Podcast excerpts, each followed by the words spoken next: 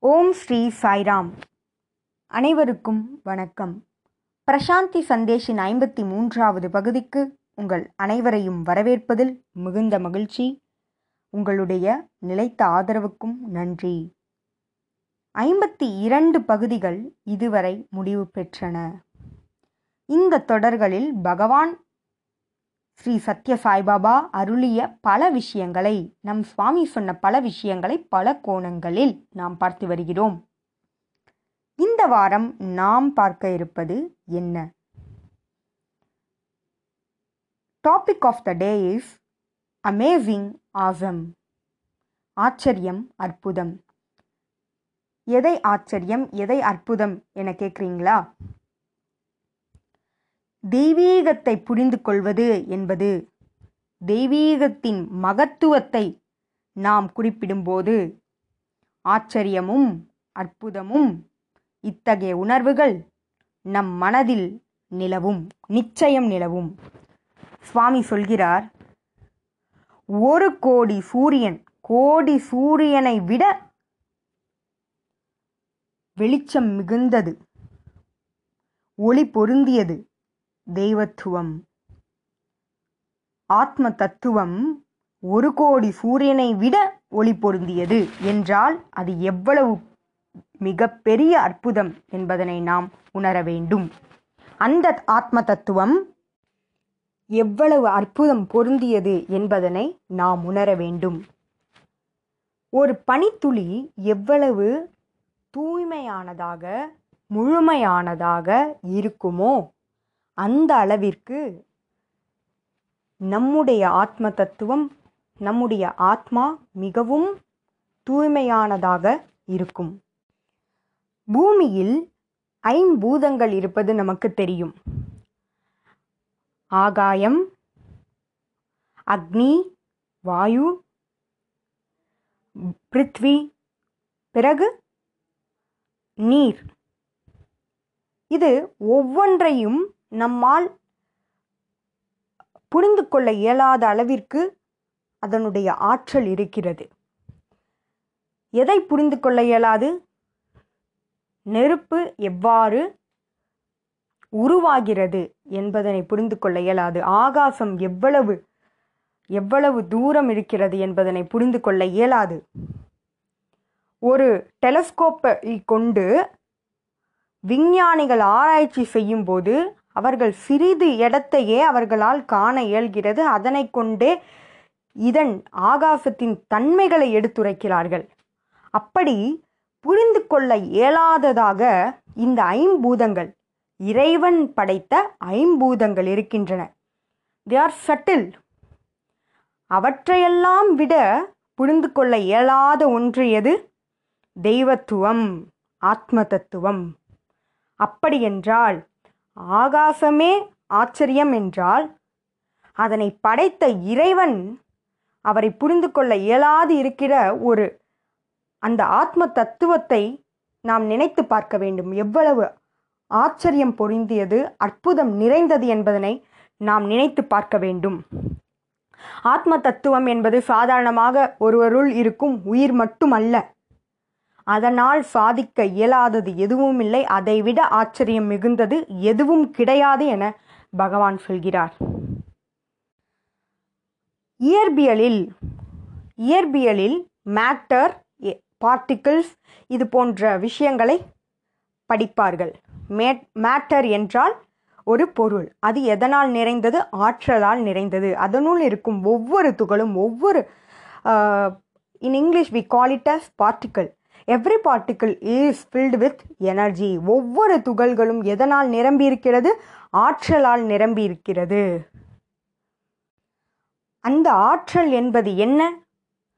அதனுள் அதனுள் இருக்கும் எலக்ட்ரான்ஸ் புரோட்டான்ஸ் நியூட்ரான்ஸ் என்பவை. அணுசக்தியை உலகத்தில் உள்ள அனைத்தையும் விட சக்தி வாய்ந்தது. அந்த அணுவிலும் அணுவாக அந்த அணுவிலும் சிறியதிலும் சிறியதாக இருப்பவர் யார்? ஆத்மசக்தி. எப்படி பெரியவைக்கெல்லாம் பெரியவைகளாக இறைவன் இருக்கிறாரோ ஆச்சரியம் பொருந்தியவராக அதுபோல சிறியவைகளுக்கெல்லாம் சிறியதாக அணுவை விட சிறியதாக இருப்பவர். மிகவும் தூய்மையானவர் யாராலும் தொட முடியாத ஒரு நிலையில் இருப்பவர். யாராலும் அதனை அசுத்தப்படுத்த இயலாது.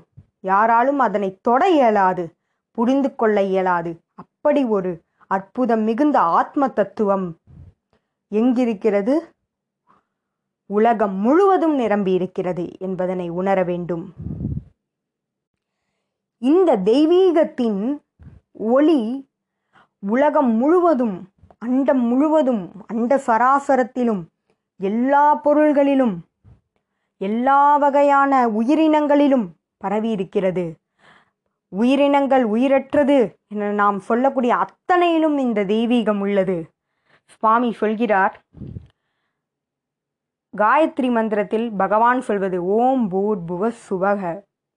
பூர் என்பது உடல் புவக என்பது மனம் பூர் புவ சுவக. சுவக என்பது ஆத்ம தத்துவம். இப்படி நம்முடைய உடல் மனம் ஆன்மா இவை அனைத்திலும் யார் நிரம்பியிருப்பது? இந்த தெய்வீகம். திரிலோக சுந்தரி திரிபுவன சுந்தரி என நாம் சொல்வதும் அதன் உள் அர்த்தமும் இதுவே.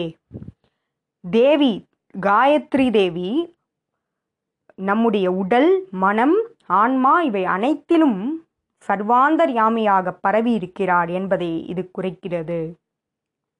சுவாமி எப்பொழுதும் சொல்வார் I am in you you are in me you and I are one நீயும் தெய்வீகமே. நீதான் அந்த ஆத்ம தத்துவம் நாம் இறைவனின் ஒரு துகள் அல்லது சிருஷ்டி. கிரியேட்டர் கிரியேஷன் கிரியேட்டர் என்பவர் சிருஷ்டிப்பவர். நாம் யார்? சிருஷ்டி. இறைவனிலிருந்து வந்தவர்கள் நாம் என்றால் அதே ஆத்ம தத்துவம் அதே ஒளி பொருந்திய ஆயிரம் கோல் ஆயிரம் சூரியனின் ஒளி நம்முள்ளும் இருக்கிறது.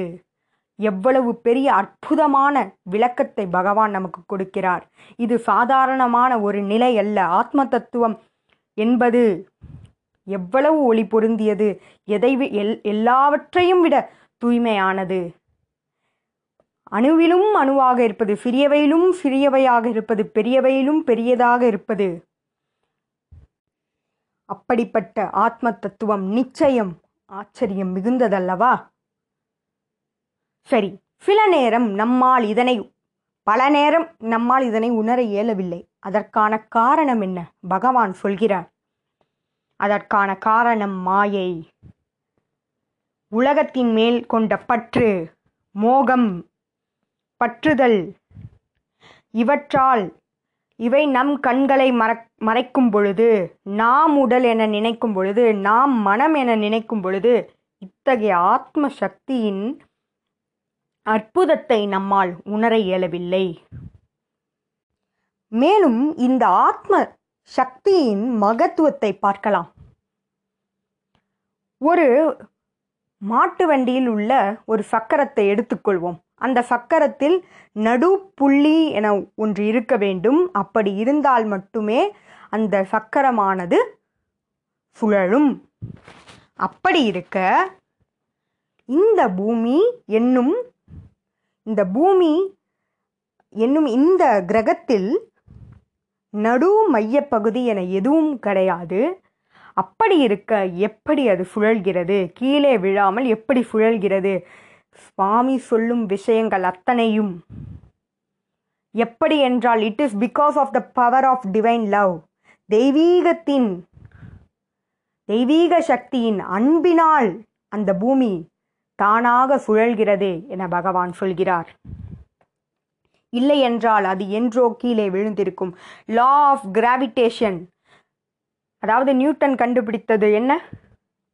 ஒரு ஆப்பிளை கீழே கீழே வந்து விழுந்தே ஆக வேண்டும் அல்லது மேலே மிதந்து கொண்டு இருக்காது. எப்படி? அண்ட அதாவது வான்வெளியில் ஒரு பொருள் மேலே சென்றால் அது மிதந்து கொண்டே இருக்கும்.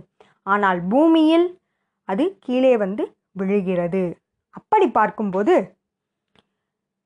ஏன் நட்சத்திரங்கள் அனைத்தும் கீழே வந்து விழாமல் இந்த புவி ஈர்ப்பு விசை இல்லாமல் வானத்திலேயே இருக்கிறது. நியூட்டன் சொன்னது போல புவி ஈர்ப்பு விசை இருந்திருந்தால் அந்த நட்சத்திரமும் கீழே விழுந்திருக்க வேண்டும். ஏன் அது விழவில்லை? அதற்கான காரணம் என்ன? அதற்கான காரணம் தெய்வீக சக்தியின் அன்பு மட்டுமே. அதனால் அது கீழே விழாமல் மேலேயே இருக்கிறது என பகவான் சொல்கிறார். கடலானது பறந்து விரிந்து அதற்கு எல்லையே இல்லாமல் சென்று கொண்டிருக்கிறது. அப்படிப்பட்ட கடல் ஊருக்குள் வருவதில்லை. அது தன்னுடைய எல்லைக்குள் இருக்கிறது. எப்படி? அது எப்படி எல்லை கடந்து வராமல் இருக்கிறது? அதற்கான காரணம் என்ன? அதற்கான காரணம் இறைவன் நம்மீது கொண்ட தெய்வீக அன்பின் காரணமாக அது அதனுடைய எல்லையில் இருக்கிறது தெய்வீக சக்தியின் அன்பினால் இவ்வுலகம் சுழல்கிறது நட்சத்திரங்கள் மேலேயே இருக்கிறது. கடல் அதனுடைய எல்லை தாண்டி வாழும் பகுதிக்கு வருவதில்லை. இவை அனைத்தும் தெய்வீக சக்தியின் அன்பினால் நிகழ்கிறது. தெய்வீக சக்தியினால் மட்டுமே இது சாத்தியம். அந்த தெய்வீக சக்தி என்பதே ஆத்ம சக்தி என பகவான் சொல்கிறார். சுவாமி மேலும் சொல்கிறார் ஒரு தெலுங்கு பாடலில் நெருப்பு ஒரு இடத்தில் நெருப்பு இல்லாமல் புகை வராது. அதேபோல் ஒரு ரயிலானது அதனுடைய வழியில் அந்த ட்ராக் மேலே போகணும் என்றால் அதனுடைய இன்ஜினியர் அதனை அந்த வண்டியினை ஆப்ரேட் செய்ய வேண்டும் அதனை ஓட்ட வேண்டும். அப்பொழுதே ட்ராக் மாற்றுவாங்க. இந்த விஷயங்கள்லாம் நடக்கும். அந்த இன்ஜினியர் அங்கே இருந்தால் மட்டுமே இந்த ரயிலானது சரியான பாதையில் பயணத்தை மேற்கொள்ளும். அதுபோல இந்த ரயிலின் முன் இருக்கும் ஹெட்லைட் அதனுடைய சிக்னல் போய் அந்த ஸ்டேஷனில் சேரும் பொழுதே ட்ரெயின் எங்கே வந்திருக்கிறது? என்பதனை ஒருவரால் உணர இயலும். இப்படி ஒன்றன் காஸ் அண்ட் எஃபெக்ட் ஒன்றன் காரணத்தை வைத்தே அது செயல்படுகிறது. இன்ஜினியர் அல்ல இல்லாமல் அந்த ரயில் ஓட முடியாது. நெருப்பு இல்லாமல் புகை வராது. அப்படி இருக்கும் பொழுது சுவாமி சொல்கிறார் இந்த சிருஷ்டியானது தானாக உருவாகி இருக்குமா?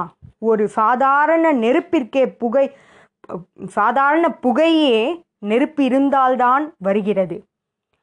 என்றபோது ஒரு ரயில் சரியான பாதையில் ஓட வேண்டுமென்றால் ஒரு இன்ஜினியர் தேவை தேவைப்படுகிறார்.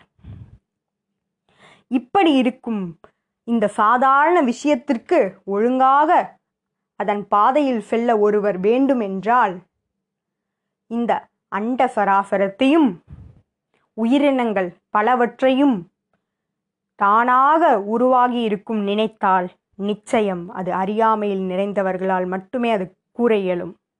விஞ்ஞானிகள் எவ்வளவு பெரிய பெரிய புத்தகங்களை எழுதலாம்.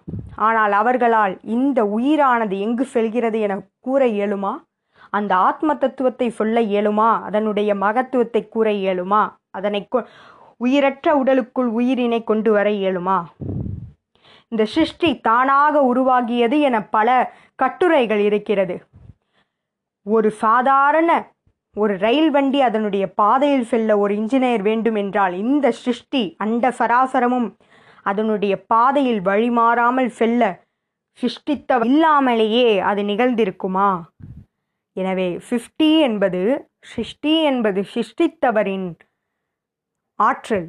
Creation is the power of creator creation is in creator I and you are one you and I are one பகவான் சொல்கிறார் I am in you you are in me creation is in creator creator is in creation we are one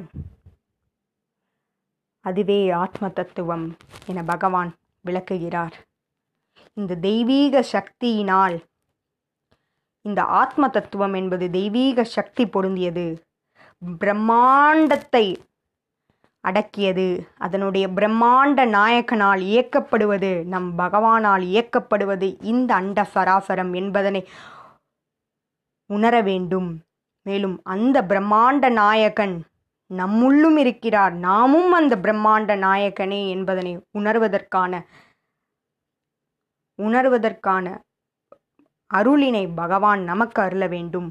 அதே இறைவன் நமக்குள்ளும் இருக்கிறார் நாம் தான் அந்த இறைவன் என்பதனை உணர பகவானிடம் பிரார்த்தனை செய்வோம். எனவே சுவாமி சொன்ன அத்தனை விஷயங்களையும் நாம் அசை போடுவோம். அதனை நம் நினைவிற்கு கொண்டு வருவோம். அதனை நாம் உணர இறைவனிடம் பிரார்த்திப்போம். இதுபோல பல செய்திகளோடு உங்களை அடுத்த வாரம் வந்து சந்திக்கிறேன். உங்களிடமிருந்து விடைபெறுவது உங்கள் அர்ச்சனா. ஜெய் சாய்ராம்.